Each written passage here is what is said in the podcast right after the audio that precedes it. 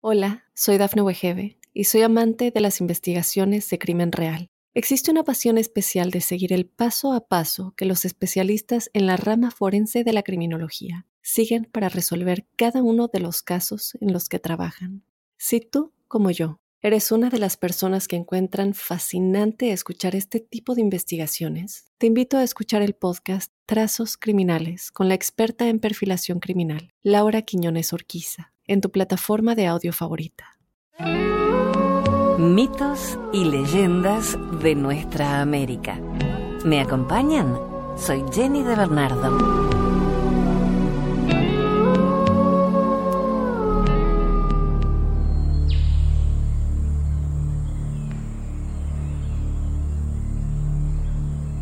Los Sioux son una tribu de nativos americanos asentados en los territorios de lo que ahora son los Estados Unidos y sur de las praderas canadienses.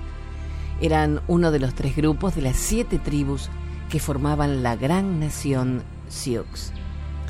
Los Sioux eran nómadas, se desplazaban según el movimiento de las manadas de bisontes. Sus viviendas cónicas, los tipis, eran perfectas para la vida nómada ya que eran fácilmente transportables. El tipi consistía en varas largas de madera cubiertas de piel de bisonte que se podían armar y desarmar. Y de esto se encargaban las mujeres.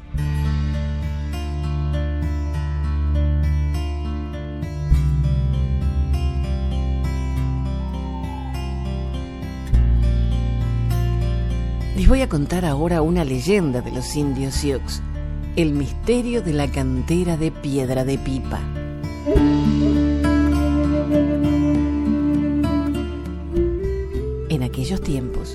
Los Sioux vivían cerca del gran lago, rodeado de un inmenso bosque de pinos. En la tribu de los Dakota vivía un valiente llamado Yerba del Medio. Este belicoso guerrero no estaba nada contento de su nombre solo deseaba una cosa, conseguir uno nuevo que pregonara con más acierto sus numerosas victorias sobre el enemigo. Un día en el consejo dijo, voy a partir hacia el sur. En ese lugar en el que las águilas sobrevuelan las montañas, espero conseguir un nombre digno de mí. Los sabios de la asamblea dieron un suspiro de alivio al conocer las intenciones de Yerba del Medio en uno de sus frecuentes arranques de cólera. Ese valiente excesivamente impulsivo había matado ya a tres de sus mejores amigos. Así que Yerba del Medio tomó su lanza y se alejó sin más dilación. El sol acabó de levantarse por cuarta vez cuando encontró a un gran animal jorobado. Le dijo, resultas ridículo con esa joroba en la espalda apártate de mi camino, me pones nervioso. El viejo de la columna deformada era el espíritu de los bisontes. Contestó con calma, me pareces muy débil para meterte conmigo. Loco de rabia, Yerba del Medio no pudo contenerse. Eres un inconsciente. ¿No ves que soy un Sioux que no soporta ver a un enemigo? ¿Soy un enemigo? preguntó el bisonte. Mi espíritu es tan combativo que todo lo que no sea yo es enemigo mío, tronó Yerba del Medio sacando el pecho. Entonces blandió su lanza y golpeó al enorme animal. Pero la punta de sílex resbaló sobre el cuero sin penetrarle. El Sioux se lamentó, maldita sea, tu espalda es más dura que la de los otros bisontes he matado a más enemigos que dedos tengo en la mano. ¿Cómo es posible que no consiga ni siquiera rasguñar tu piel? El viejo, tullido de reuma, se echó a reír. Tengo que confesarte que no soy un bisonte corriente. Tengo tantos años que la pelambre me sirve de escudo. Pero mi brazo es poderoso, bramó el valiente poco importa un buen brazo, se carcajeó el ancestro barbudo. Más te valdría transmitirle tu fuerza a la lanza, te sería más útil. Es una buena idea, admitió el irascible guerrero. Se concentró por un momento y transmitió toda su energía al arma. Inmediatamente se convirtió en una lanza medicina. Ahora coloca la punta sobre esa roca, añadió el bisonte. Yerba del medio hizo el gesto y la roca saltó en mil pedazos. Vaya, exclamó el Sioux. ¿Sabes, viejo animal, que eres un buen consejero? Seguramente eres más eficaz que antes, concluyó el viejo Truán. Sin embargo, con esta lanza solo podrás matar a los animales o a los hombres que atenten contra tu vida. Aparentemente satisfecho, Yerba del Medio reemprendió su camino y pronto llegó ante una elevada montaña roja. Ese era el lugar al que iban las diferentes tribus indias a buscar las piedras con las que fabricaban sus pipas de la paz. Precisamente numerosos enemigos de los Sioux estaban extrayéndolas de una gran cantera. Al momento, Yerba del Medio levantó su lanza y le ordenó, mata enseguida a esa gente. Me son indiferentes y no puedo soportar su presencia aquí. Pero el brazo de Yerba del Medio se bajó por sí mismo y le explicó, no puedo lanzar un arma contra esos espíritus mientras no hayan hecho nada por quitarte la vida. Acuérdate de lo que te dijo el espíritu de los bisontes. ¿Qué va a hacer de mí? se lamentó Yerba del Medio. Los Sioux, mis hermanos, se burlarán de mí cuando se enteren de mi debilidad. En absoluto, afirmó el brazo. En vez de quejarte, coloca la punta de tu lanza sobre el flanco de esa montaña. Yerba del Medio lo hizo. Apenas el sílex rozó la montaña, un inmenso trozo de roca estalló en trozos. Los indios de la cantera se echaron a correr gritando, Miren, un hombre armado de una poderosa medicina ha llegado hasta nosotros. Ya no tendremos que agotarnos para extraer la roca y poder confeccionar nuestras pipas. Su lanza puede hacer explotar una montaña de un solo golpe. Esa misma noche, los indios, antes enemigos de los Sioux, lo invitaron a un banquete y le festejaron. También le ofrecieron tabaco. Yerba del Medio pudo fumar en las pipas que sus enemigos habían fabricado en las piedras que él arrancó a la montaña. Después de esta ceremonia se decidió por unanimidad que Yerba del Medio se llamaría a partir de entonces Trunca la Montaña. Entonces el Sioux se hizo justo y bueno.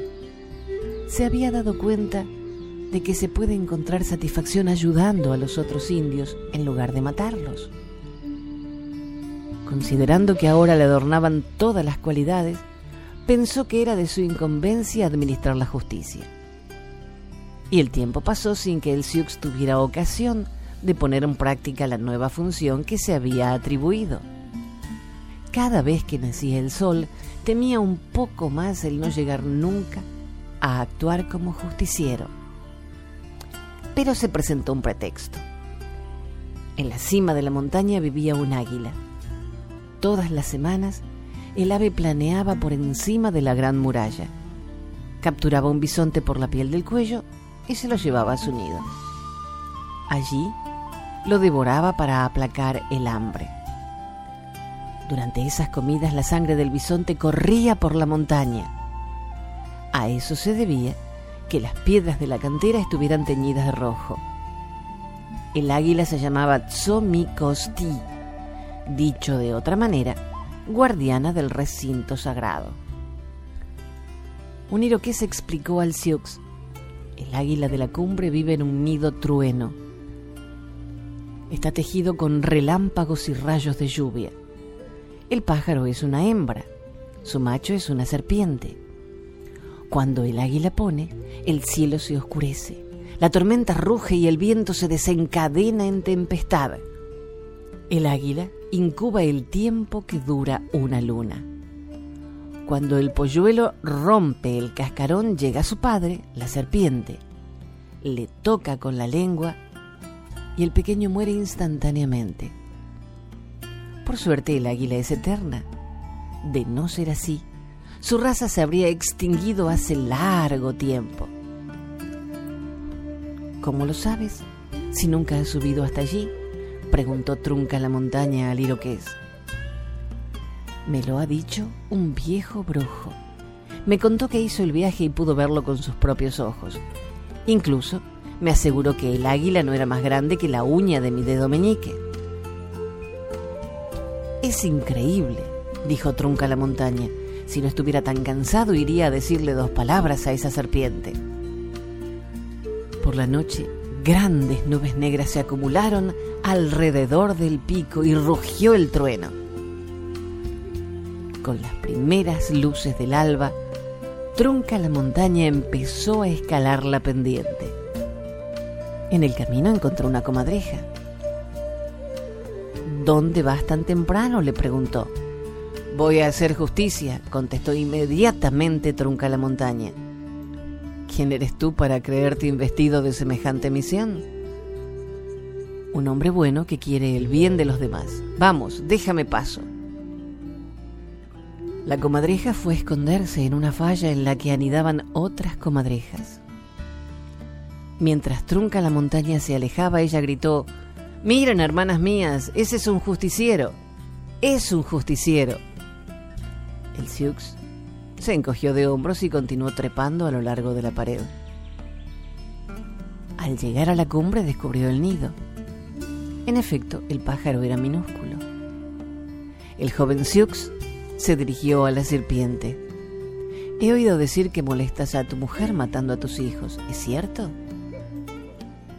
Por toda respuesta, la serpiente tocó con la lengua al pajarillo que acababa de salir de su cascarón y lo convirtió en una piedrecita redonda. Es abominable, rugió Trunca la montaña fuera de sí. Voy a matarte para que aprendas a respetar la vida. Apuntó la lanza y golpeó a la serpiente. Esta no reventó y el Sioux se puso a balbucear. ¿Cómo es posible que no haya pasado nada? Esta arma puede destrozar la piedra y sin embargo la serpiente está intacta tendrá un poder mágico. Burlón, el reptil silbó, ¿acaso lo dudabas? Es que ignoras que aquí estás entre los espíritus. Mi mujer es el ser eterno y yo soy su marido, el que ve por todos los lados al mismo tiempo y el que todo lo sabes. ¿Con qué derecho va a hacer justicia un hombre? Has de saber que cada uno debe poder actuar según sus propias costumbres, sin que un ignorante venga a perturbarlas. Una de las mías consiste en vigilar para que no exista nada más que un ser eterno sobre la tierra y que la paz reine en este nido. En vez de ejercer una justicia ciega de acuerdo con tus principios, dedícate a extender mi palabra y los hombres no volverán a tener problemas. Tronca la montaña meditó varios días dentro del nido trueno.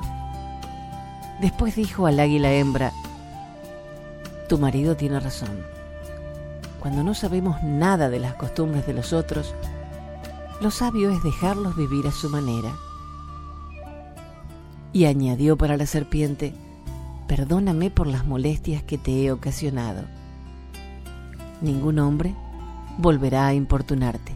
Yo me ocuparé agradecérselo, el reptil le regaló la piedrecita redonda. Aquí tienes a mi hijo, le dijo. Míralo siempre que te sientas tentado a ocuparte de los asuntos de los demás. Así recordarás mejor tu promesa. Agradecido, el Sioux volvió a descender hacia la cantera. Repitió a sus amigos de todas las tribus las palabras de la serpiente. Cada uno de los indios le ofreció una pipa en piedra roja en señal de paz. Y tras mil efusiones, Tronca la montaña regresó con sus hermanos los Sioux. Llegó una noche cuando se estaba celebrando un importante consejo. Trunca la montaña contó sus aventuras y enseñó las piedrecitas redondas. El brujo le dijo, sabíamos todo eso mucho antes de que nacieras. Nunca te enseñamos a respetar a los otros porque hasta ahora habías sido demasiado impulsivo para escucharnos. Ahora eres fuerte, pero ya no volverás a matar. Ahora eres justo, pero únicamente contigo mismo. Está muy bien, y tus hermanos se sentirán siempre contentos de fumar en tu compañía las pipas que has traído de tu viaje. Orgulloso de su nuevo nombre, Trunca la montaña vivió largo tiempo entre los suyos. Ahora ya ha muerto, pero su espíritu continúa habitando en los cuerpos de los Sioux. Cuando ven una piedrecita redonda en el suelo, recuerdan al ser eterno y no vuelven a pensar en matar a los indios de otras tribus que no hacen lo mismo que ellos. Los Chippewa llevan en la cabeza tocados de pluma de pavo. Los Crow prefieren adornarse con plumas de cuervo. Los Sioux lucen plumas de águila en recuerdo del nido trueno y no encuentran nada que objetar a los tocados de los Chippewa y de los Crow.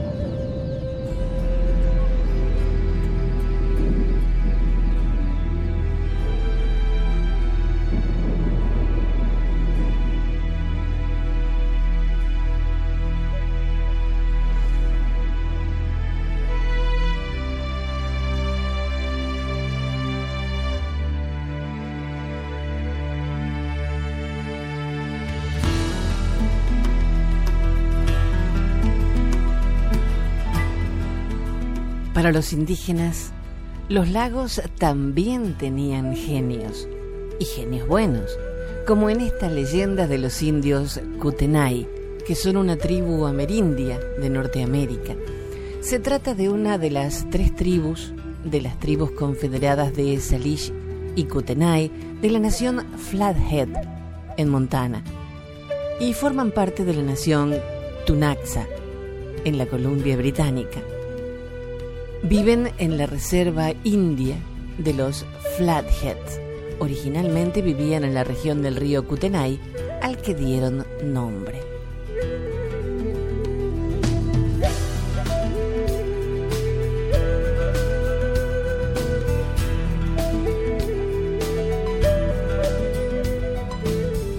Y ahora la leyenda, el genio bueno del lago. La cosa comenzó en el invierno, en esa época en que el sol extenuado corta las agujas de los abetos para hacerse un blando lecho y acostarse más temprano. Una joven india llegó hasta la orilla del lago para sacar agua. Hacía frío y tuvo que romper el hielo. El duro trabajo le dio sed. Se inclinó sobre el agujero para apagar la sed pero una mano la agarró por el cuello y la arrastró hacia las profundidades. La india pensó, voy a morir, y cerró los ojos. Pero se dio cuenta de que respiraba normalmente. Abrió los párpados y vio que estaba en un hermoso tipi. Había un hombre a su lado. Ese valiente la esposó sin ceremonias. De esta manera vivió bajo el agua. En verano dio luz a un hijo. Su padre quiso ponerle un nombre conveniente tanto para la tierra como para el agua. Entonces le llamó tierra y agua. El padre de tierra y agua se llamaba Piedra Blanca. Era tan bueno que se veía latir su corazón a través de las costillas tenía un hermano cuyo nombre era Piedra Gris. Piedra Gris se encolerizaba terriblemente y el corazón le resonaba como si en el pecho se entrechocaran piedras. Piedra Gris soportaba mal los gritos del recién nacido. Así que enviaron al bebé a casa de su abuela. Caminó largo tiempo. Una vez ante el tipi de la vieja no se atrevió a entrar. Era tan joven que aún no había visto muchos seres humanos. Su abuela la asustó y volvió sobre sus pasos.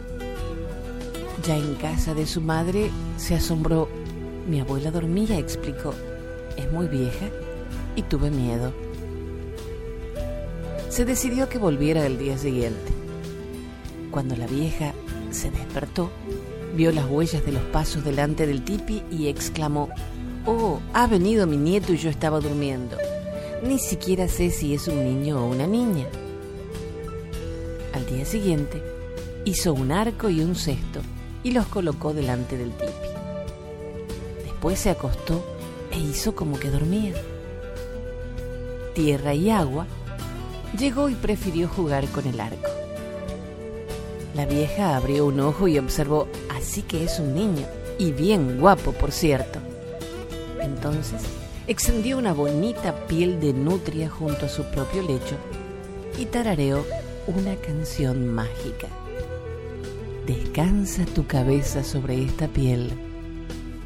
El día dispersa el polen de las flores y lo arroja en tus ojos. Mañana el joven ciervo brincará en el bosque Ven a respirar el olor de tu abuela. Mis manos remeterán tu manta. El niño entró, apoyó la cabeza sobre la piel de Nutri y se durmió. A partir de entonces, se quedó junto a su vieja abuela. Tierra y agua crecía, pero las flechas pequeñas dejaron de servirle. Pedía continuamente a su abuela otras más fuertes la vieja terminó diciéndole, ahora que ya eres un joven valiente, necesitarás buenas flechas. ¿Con qué madera se fabrican, abuela? Con las del árbol que da bayas en junio. Crece en una montaña. Allí vive también el oso gris. Cuando un indio se aventura en ese lugar, el oso le mata. Ese oso es muy perezoso, pero las marmotas le montan la guardia. Tierra y agua no pudo contenerse. Salió del lago, tomó el camino de la cueva del oso. Cuando vio a las marmotas, tarareó la canción mágica de su abuela. Las marmotas se durmieron. Entonces Tierra y Agua cortó ramas del árbol y lanzó brazadas enteras al lago. Ahora ya no tendremos que subir hasta aquí para hacer flechas con esta madera. Se quedó con algunas ramas para él y descendió de la montaña. El oso hacía el recorrido de su territorio. Al regresar vio su árbol saqueado y preguntó a las marmotas, ¿Quién ha venido a robarme la madera? No sabemos nada, contestaron. Ha caído nieve y sus cristales nos han cerrado los ojos. Voy a ajustarle las cuentas al ladronzuelo y luego me ocuparé de ustedes. Furioso, el oso entró en su caverna. Se puso el pesado manto de piel gris, se colocó los guantes de garras largas y partió sobre las huellas de tierra y agua. Y partió sobre las huellas de tierra y agua Sabiéndose perseguido, el joven valiente corrió a refugiarse en la tienda de su madre. Pensó, por muy malo que sea ese oso, seguro que mi tío Piedra Gris lo es más que él.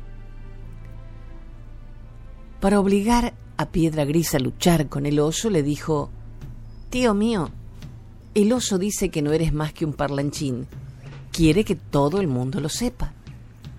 Las piedras se entrechocaron en el corazón de Piedra Gris, pero como seguía sin reaccionar, Tierra y Agua añadió, también dice que te escupirá la cara y te cubrirá de inmundicias.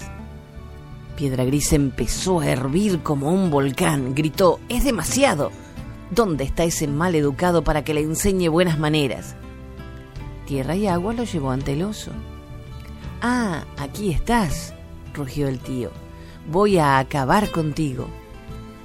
El cola corta se apoyó en su trasero y replicó, Este tierra y agua es una mala lengua, me lo voy a comer. Y se abalanzó en dirección al joven valiente que estaba junto al árbol. Pero cuando quiere morder, el oso gris siempre cierra los ojos. Tierra y agua se apartó y el plantígrado mordió la corteza del árbol. Tierra y agua es demasiado coracio, declaró. Será mejor que me coma a piedra gris. Ante estas palabras, Piedra Gris hinchó el pecho y todo el cuerpo le estalló en un sinfín de trozos de sílex cortante. Hirieron al oso en el vientre y murió. Piedra Gris recogió sus trozos esparcidos y se recompuso. Dijo a tierra y agua, ahora tengo que lavarme. ¿Ves? Has ensuciado mi precioso traje de guerra. El joven valiente quitó al oso su manto gris y fue a ofrecérselo a su abuela, pero se quedó con los guantes adornados con garra. Con la madera del árbol que da bayas en junio, tierra y agua se hizo un arco. Después preguntó a la vieja, ¿sabes si en este país viven otros seres humanos?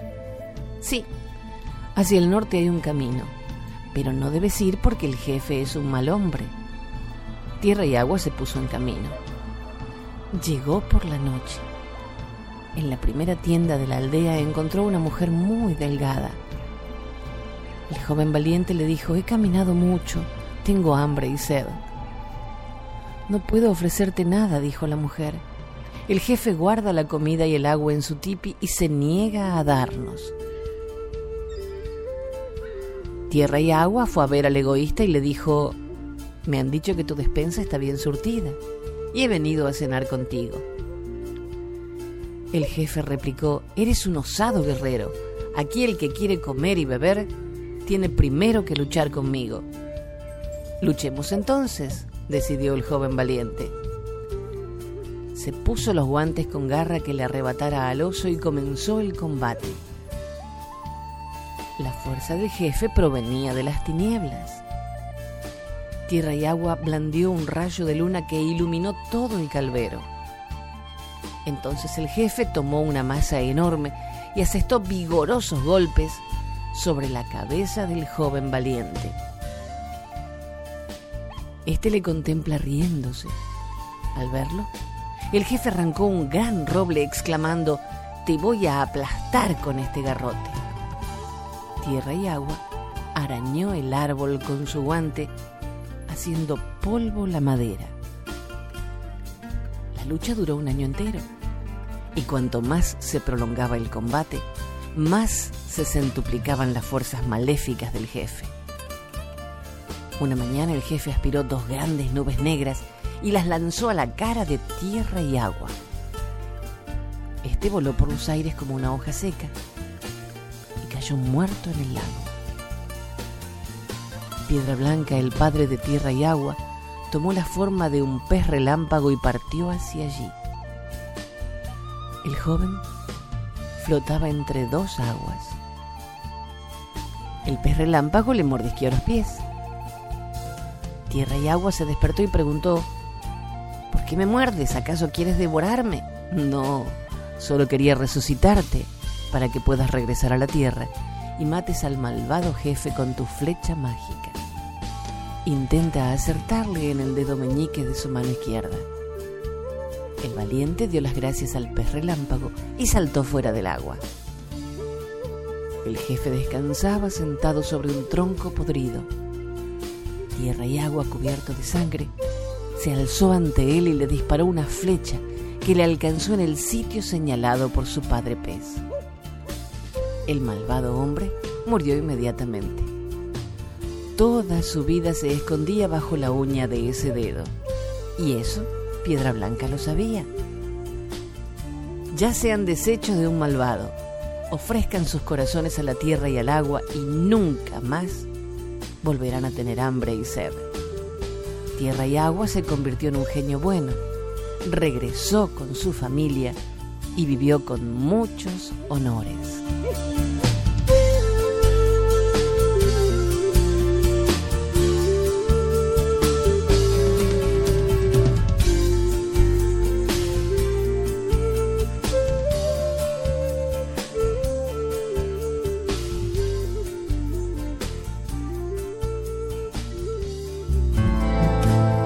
Hasta el próximo relato.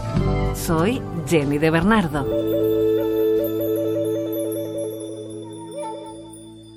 Hola, soy Dafne Wegebe y soy amante de las investigaciones de crimen real. Existe una pasión especial de seguir el paso a paso que los especialistas en la rama forense de la criminología siguen para resolver cada uno de los casos en los que trabajan. Si tú, como yo, eres una de las personas que encuentran fascinante escuchar este tipo de investigaciones, te invito a escuchar el podcast Trazos Criminales con la experta en perfilación criminal, Laura Quiñones Orquiza, en tu plataforma de audio favorita.